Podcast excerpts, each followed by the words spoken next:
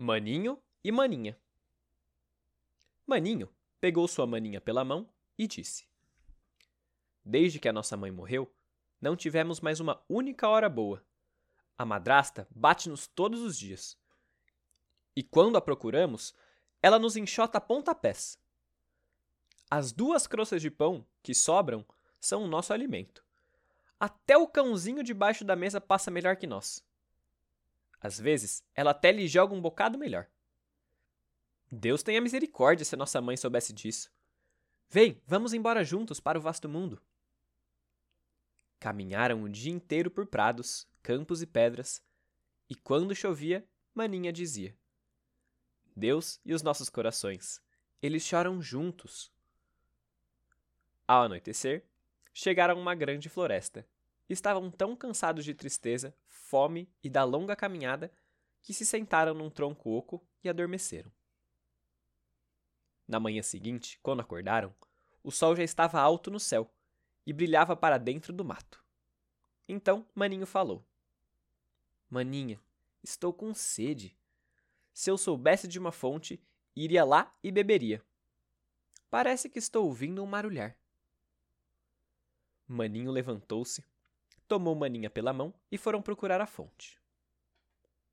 Mas a malvada madrasta, que era uma bruxa, vira muito bem quando as crianças partiram. Seguira-as sorrateiramente, às escondidas, arrastando-se como as bruxas se arrastam, e enfeitiçara todas as fontes da floresta. Quando então eles encontraram uma fonte que saltava clara e alegre por cima das pedras, Maninho quis beber da sua água. Mas Maninha ouviu a fala do riacho marulhando.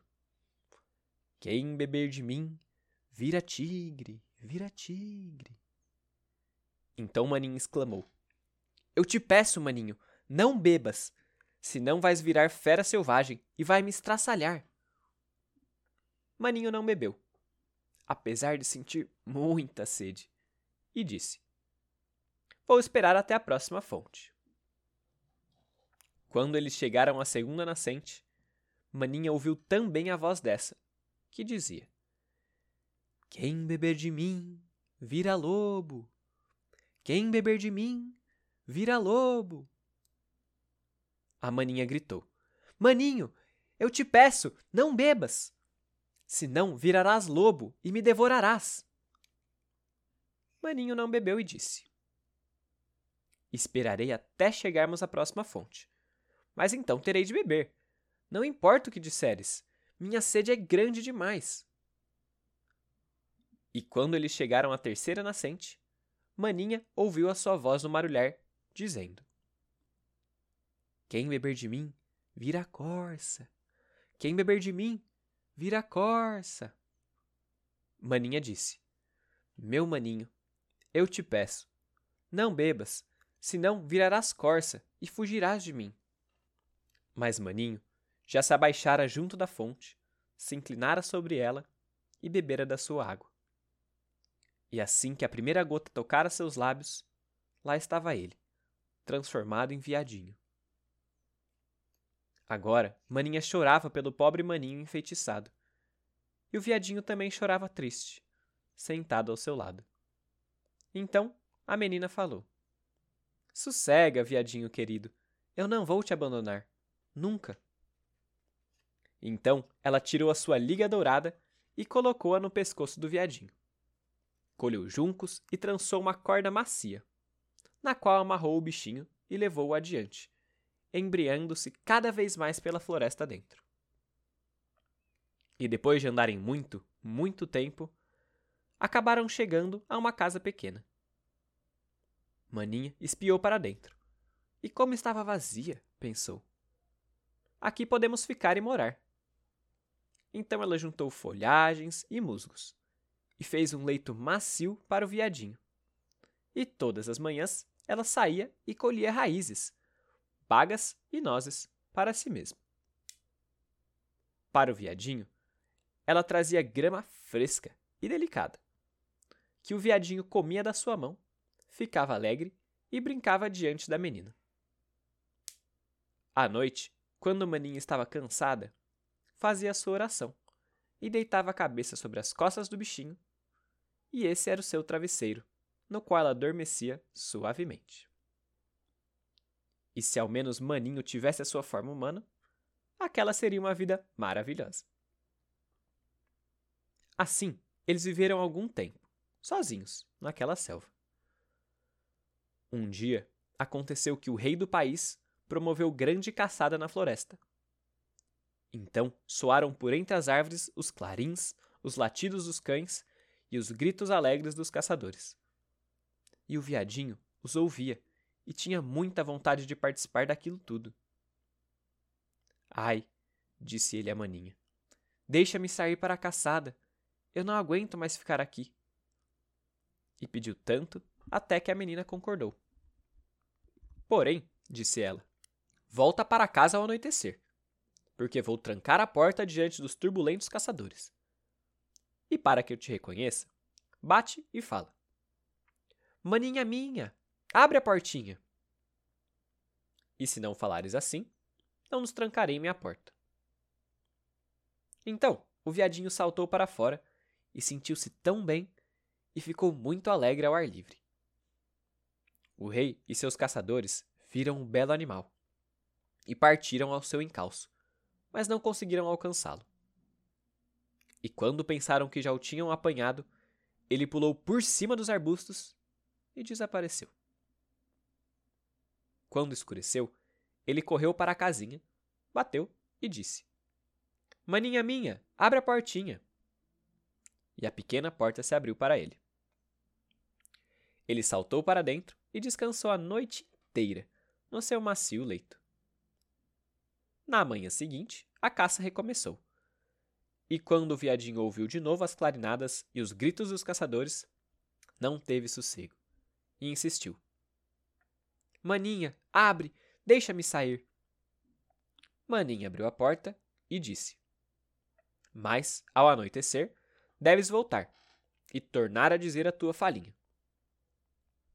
Quando o rei e seus caçadores tornaram a ver o viadinho com a coleira dourada, correram-lhe todos ao encalço. Mas ele era ligeiro e ágil demais para eles. A caçada durou o dia inteiro. Mas afinal, os caçadores conseguiram cercá-lo, e um deles feriu um pouco no pé, de modo que ele começou a mancar e só conseguiu fugir mais devagar. Então, um dos caçadores seguiu-o furtivamente até a casinha e ouviu como ele chamava: Maninha minha, abre a portinha! E viu então como a porta se abria e se trancava no mesmo instante. O caçador marcou bem isso. Voltou ao rei e contou-lhe o que vira e ouvira. E então o rei falou: Amanhã faremos outra caçada. Maninha, porém, assustou-se muito quando viu que seu viadinho estava ferido. Ela lavou-lhe o sangue do pé, pôs ervas no ferimento e disse: Deita-te na tua cama, viadinho querido, para que sares logo. O ferimento, porém, era tão pequeno que na manhã seguinte o viadinho já não sentia mais nada. E quando ele ouviu de novo os ruídos do grupo da caçada, lá fora, falou: Eu não aguento ficar aqui. Preciso estar lá com eles. Tão cedo, ninguém vai me apanhar. Maninha começou a chorar e disse: Agora eles vão te matar e eu vou ficar abandonada na floresta, sozinha no mundo. Não vou te deixar sair. Então eu vou morrer de tristeza aqui, respondeu o viadinho. Quando ouço o clarim dos caçadores, sinto que vou pular fora da minha pele. Então Maninha não pôde fazer nada e abriu-lhe a porta, de coração pesado. E o viadinho saltou para o mato, são e satisfeito. Quando o rei pôs os olhos nele, gritou para os seus caçadores: Agora corram atrás dele o dia inteiro e pela noite adentro, mas que ninguém lhe faça mal algum. Assim que o sol se pôs, o rei falou a um dos seus caçadores: Agora vem, e mostra-me a casinha na floresta. E quando ele chegou diante da pequena porta, bateu e disse: Maninha minha, abre a portinha.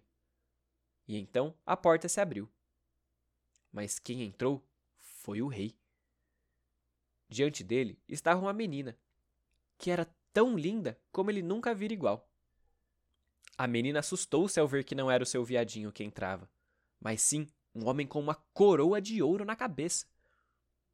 Mas o rei fitou-a gentilmente, estendeu-lhe a mão e disse: Queres vir comigo para o meu castelo para ser minha amada esposa? Oh, sim, respondeu a menina. Mas o viadinho tem de vir comigo. Eu não vou abandoná-lo. Então o rei disse: Ele ficará contigo enquanto viveres, e nada lhe faltará. E o viadinho também já estava chegando aos pulos. Então Maninha prendeu-o de novo com a corda de juncos, que segurou na mão, e saiu com ele para fora da casinha da floresta. O rei colocou a bela moça no seu cavalo e levou-a para o seu castelo, onde o casamento foi celebrado com grande pompa. E Maninha agora era senhora rainha, e eles viveram muito tempo juntos e contentes. O viadinho era cuidado e tratado, e pulava alegre pelos jardins do castelo.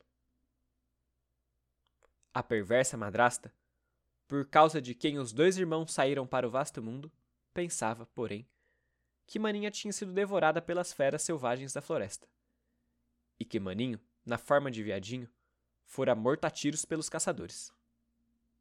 Quando ela soube que ambos estavam bem e muito felizes, a inveja e a maldade despertaram no seu coração e não lhe deram sossego. Ela não tinha outro pensamento a não ser como causar a desgraça daqueles dois. A sua própria filha, que era feia como a noite e só tinha um olho, fazia-lhe censuras e reclamava. Chegar a ser rainha. Essa sorte era a mim que caberia. Fica sossegada, disse-lhe a velha, procurando tranquilizá-la. Quando chegar a hora, eu estarei a postos. Quando a rainha teve um lindo menino e o rei estava justamente caçando, a bruxa velha assumiu a forma da camareira. Entrou no quarto onde a rainha descansava, deitada e disse à doente: Vem, senhora, o banho está pronto. Ele te fará bem e te dará novas forças. Depressa, antes que esfrie. A sua filha também estava lá. As duas carregaram a debilitada rainha para o quarto de banho e a deitaram na banheira. Então eles trancaram a porta e fugiram. Mas antes, eles tinham aceso um fogo tão infernal na estufa do quarto de banho que a jovem e bela rainha logo morreu sufocada. Feito isso, a velha colocou uma touca na cabeça da filha e a fez deitar-se na cama no lugar da rainha. Deu-lhe também a forma e o aspecto da rainha, menos o olho perdido, que ela não pôde lhe devolver. E para que o rei não o notasse, ela devia ficar deitada sobre o lado onde faltava um olho. Quando à noite o rei voltou e soube que lhe nascera um filhinho, alegrou-se de coração e quis se aproximar da cama da sua querida esposa, para ver como ela passava. Mas a velha gritou depressa: Não, não! Deixe o cortinado fechado. A rainha ainda não pode olhar para a luz e tem que ficar em repouso. O rei se afastou, sem saber que na cama estava deitada uma falsa rainha. Quando, porém, bateu meia-noite, e tudo dormia, a ama, que estava sentada ao lado do berço e era a única que velava, viu a porta se abrindo e a verdadeira rainha entrando. Ela tirou a criança do berço, pegou-a no colo e deu-lhe de mamar. Então sacudiu seu travesseirinho, colocou-a de volta no berço e cobriu-a com a colchinha. Mas não esqueceu o viadinho, que estava deitado no canto. Foi lá e acariciou-lhe o pelo das costas. Depois disso, ela saiu em silêncio pela porta. E a ama perguntou na manhã seguinte aos guardas se durante a noite alguém entrara no castelo. Esses responderam: Não, nós não vimos ninguém. Ela veio assim muitas noites e nunca disse uma só palavra. A ama sempre via a mãe, mas não se atrevia a falar disso a ninguém. Quando passou assim algum tempo, a rainha começou a falar durante a noite e disse: Como vai meu filho? Meu viado, o que faz? Volto mais duas vezes, depois nunca mais. A ama não lhe respondeu, mas quando ela desapareceu de novo, foi ao rei e contou-lhe tudo. Então o rei disse: Meu Deus, o que é isso? Na próxima noite eu mesmo velarei ao lado do nosso filho.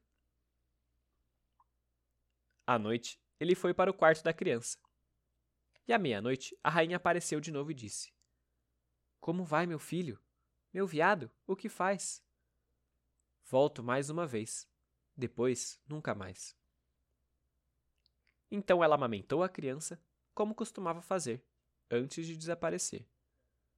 O rei não ousou dirigir-se a ela, mas ficou velando também na noite seguinte. E ela falou de novo: Como vai, meu filho? Meu viado, o que faz? Eu vim desta vez, depois nunca mais. Então o rei não resistiu. Precipitou-se para ela e gritou: Tu não pode ser outra senão minha esposa amada. E ela respondeu: Sim, eu sou tua esposa amada. E no mesmo instante, pela graça de Deus, ela recuperou a vida. Ficou sã, viçosa e corada. Então, ela contou ao rei o crime que a bruxa malvada e sua filha cometeram contra ela. O rei ordenou que elas fossem julgadas e elas foram condenadas. A filha foi levada para a floresta, onde as feras selvagens a devoraram. A bruxa, porém, foi para a fogueira, onde teve de morrer queimada. Mas assim que ela se transformou em cinzas, quebrou-se o feitiço do viadinho, e ele recobrou a sua figura humana. E Maninha e Maninho viverão juntos e felizes até o fim.